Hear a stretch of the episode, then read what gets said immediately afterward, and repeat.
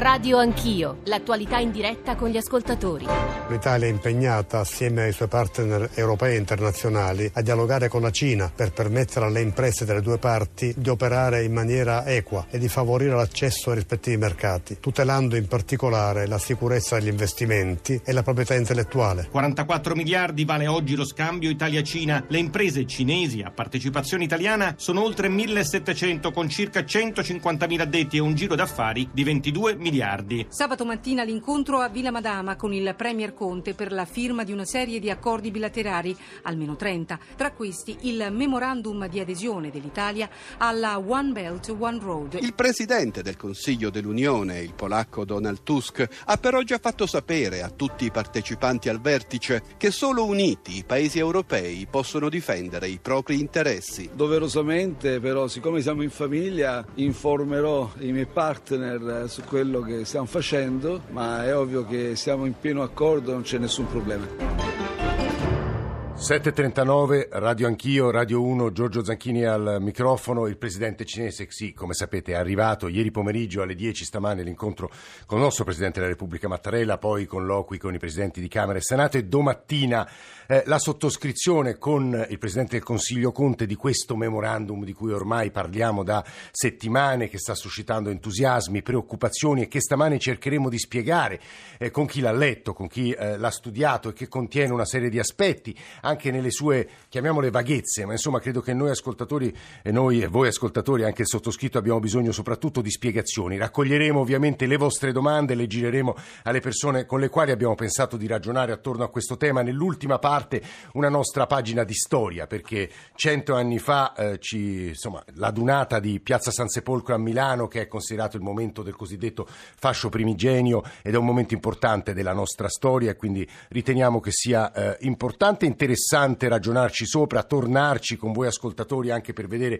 i fili lunghi poi di certe permanenze storiche, chiamiamole così, nella storia del nostro paese. 335 699 2949 per sms, whatsapp, whatsapp audio, radio anch'io, chiocciorai.it per i messaggi post elettronica, l'account su Twitter, i social network, la radiovisione. Chi è collegato attraverso la radiovisione vedrà che accanto a me è seduto Federico Masini che insegna lingue e civiltà orientali alla Sapienza di Roma. Professore, buongiorno e benvenuto benvenuto. Buongiorno a voi. Il presidente Xi eh, si è fatto precedere da un lungo intervento sul Corriere della Sera, qualcuno di voi l'avrà letto, vengono citati insomma, italiani di un certo peso, Virgilio, Marco Polo, Dante, un solo italiano vivente che è il professor Masini che è qui accanto a me per un suo saggio che fa, è un po' il testo di riferimento no? per i rapporti fra Italia e Cina in Cina, professore, giusto? È giusto, è giusto, Italia e Cina pubblicato in Cina vent'anni fa, Italia Junguo. Eh, tra poco eh, saremo con, con eh, il professor Masini per affrontare alcuni temi che crediamo siano davvero importanti e che affronteremo anzitutto con Michele Geraci, che saluto subito. Sottosegretario, benvenuto, buongiorno.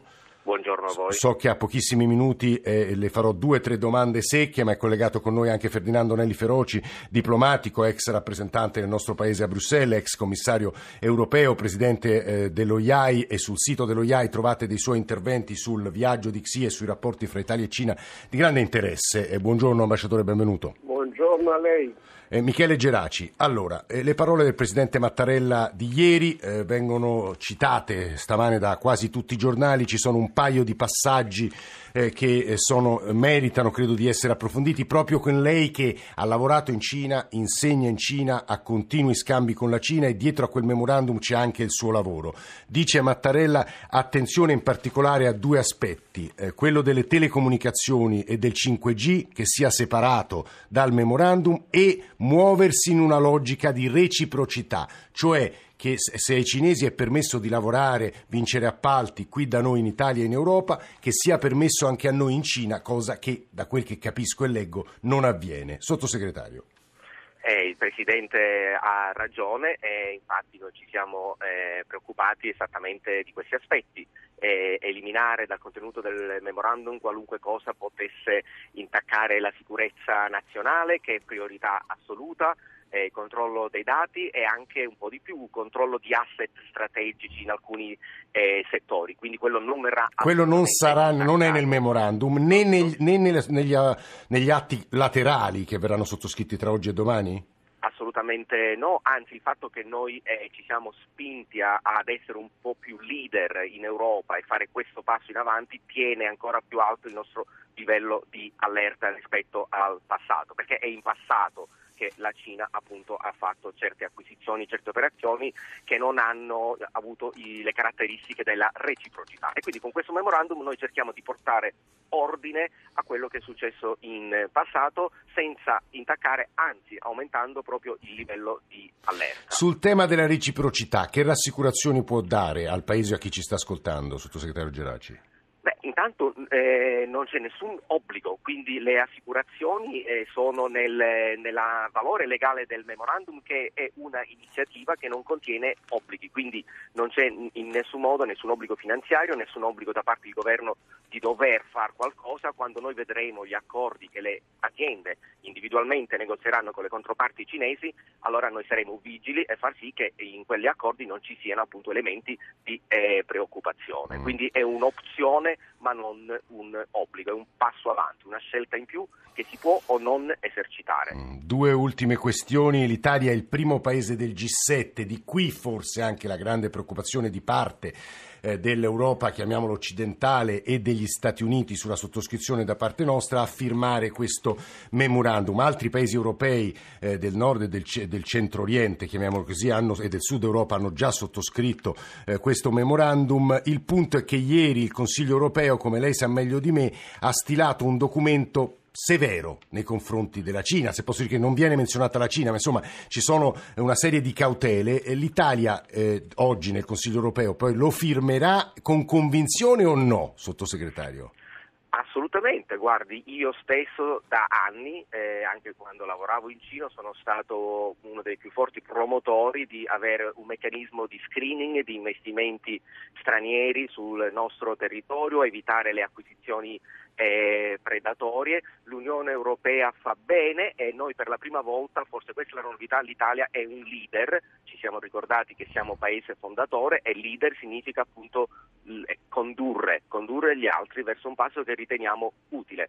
Eh, lei ha ricordato altri paesi che hanno firmato, proprio sa il fatto che ne siamo un paese del G7 ci rende relativamente immuni a quelle che sono le... Però non trova significativo, scusi sottosegretario, che ai primi di aprile, quando ci sarà l'incontro Unione Europea-Cina, a ricevere eh, i, i, cinesi ci saranno insieme Merkel, Macron, anzi Macron, Merkel e Juncker, mentre noi andiamo da soli, oggi e domani.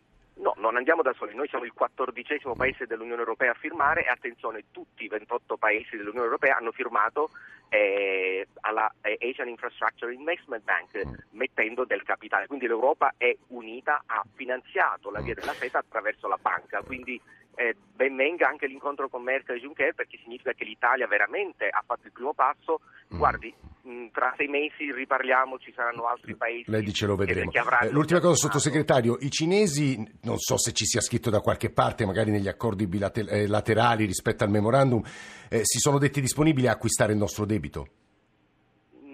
Guardi, il debito italiano tratta sui mercati secondari, così come tutti gli asset mobili, e di questo loro non comunque informano. E sappiamo che eh, invece hanno circa un miliardo di dollari di debito americano e questo non ha destato grandissima preoccupazione, quindi mh, diciamo, se c'è qualche investitore istituzionale che volesse acquistare del debito, come noi sappiamo, perché tiene eh, basso lo spread, ben venga di qualsiasi, di qualsiasi, paese, non c'è assolutamente una vendita del nostro debito ai cinesi. Sottosegretario allo sviluppo economico Michele Geraci, che ha avuto una parte significativa in tutto quello che sta accadendo in queste ore, anche nella sottoscrizione del memorandum domattina, grazie per essere stati in apertura con noi a Radio Anch'io, averci fornito degli elementi di chiarificazione, credo, rispetto ai tanti dubbi, alle tante domande che gli ascoltatori stanno ponendo e che poi girerò ai nostri ospiti e vi faremo ascoltare anche con, attraverso il WhatsApp audio 335 699 2949. Federico Masini, seduto accanto a me, eh, studioso di lingue e civiltà orientali. Lei il memorandum l'ha letto?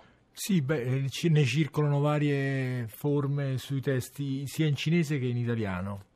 Eh, l'ho letto, effettivamente il memorandum in se stesso non è vincolante, ci sono riferimenti all'Unione Europea, al, alle Nazioni Unite, all'ambiente, alla sicurezza, alla condivisione. Sicuramente è un documento, come sanno fare i cinesi, condivisibile al 100%, ah, perché non vincolante, ah, non vincolante. Perché non vincolante, ci sta l'esposizione di una serie di principi che sicuramente un, una qualunque comunità internazionale potrebbe sottoscrivere. E allora perché tutta questa preoccupazione, soprattutto da parte americana, professore? Perché siamo andati alla spicciolata, cioè non abbiamo voluto, avuto la pazienza di condividere tutto questo percorso con i nostri partner europei e con gli Stati Uniti d'America. Si poteva fare tutto questo probabilmente senza, eh, evitando degli strappi, dei passi in avanti così forti ottenendo lo stesso obiettivo. È la Cina in questo momento che guadagnerà moltissimo da questo evento in Italia, perché dal punto di vista mediatico cinese l'arrivo del presidente in, C- italiano in Italia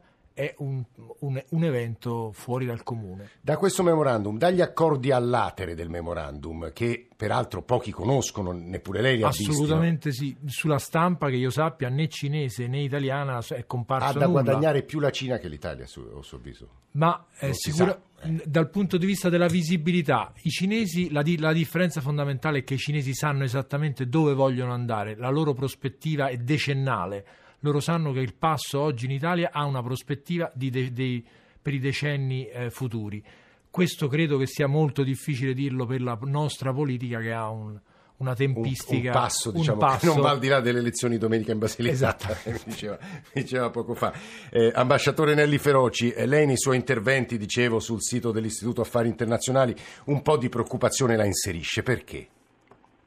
Ma vede, io ho avuto la possibilità di confrontare una delle versioni, non so se poi quella definitiva del Memorandum of Understanding che è pubblicata dalla stampa qualche giorno fa, sì. con il documento di strategia che era stato predisposto dalla Commissione e che è discusso tra ieri e oggi dai capi di governo a Bruxelles. E la differenza di toni eh, colpisce oltre che di contenuti. Ah. Il nostro Memorandum of Understanding è vero che non ha valore di documento giuridicamente vincolante, ma è anche un documento che definisce per grandi linee i contenuti di quello che vuole essere un partenariato strategico e colpisce la totale assenza di note di cautela e di prudenza, quelle note di cautela e di prudenza che invece compaiono con molta chiarezza nel documento dell'Unione Europea. Eh. C'è un'insistenza sulla questione della reciprocità che è già mm. stata evocata, non dimentichiamo che noi abbiamo uno sbilancio commerciale credo di 17 miliardi l'anno nei confronti della Cina. Certo, questo diciamo un... l'ambasciatore, nella nostra copertina si parlava di 44 miliardi di scambio commerciale, ma ricordiamo che noi importiamo molto di più di quanto esportiamo esatto, in Cina, giusto? Esatto, eh. esatto, esatto. Credo, credo, che la differenza, se non ricordo male, il saldo negativo per noi è di circa 17 miliardi. Si insiste sulla questione del rispetto della rule of law, si insiste per ottenere maggiore trasparenza da parte cinese in materia di protezione degli investimenti, si insiste molto su questioni che hanno diciamo, a che vedere con la corresponsabilità sì. della Cina nella global governance. Insomma, eh, da parte europea ci sono sicuramente più cautele e più prudenze di quelle che ci siamo permessi noi nel negoziare. Però noi firmeremo, se non sbaglio, no? il Presidente Conte firmerà anche quel documento europeo, quindi ne firmeremo sì, due. Per così.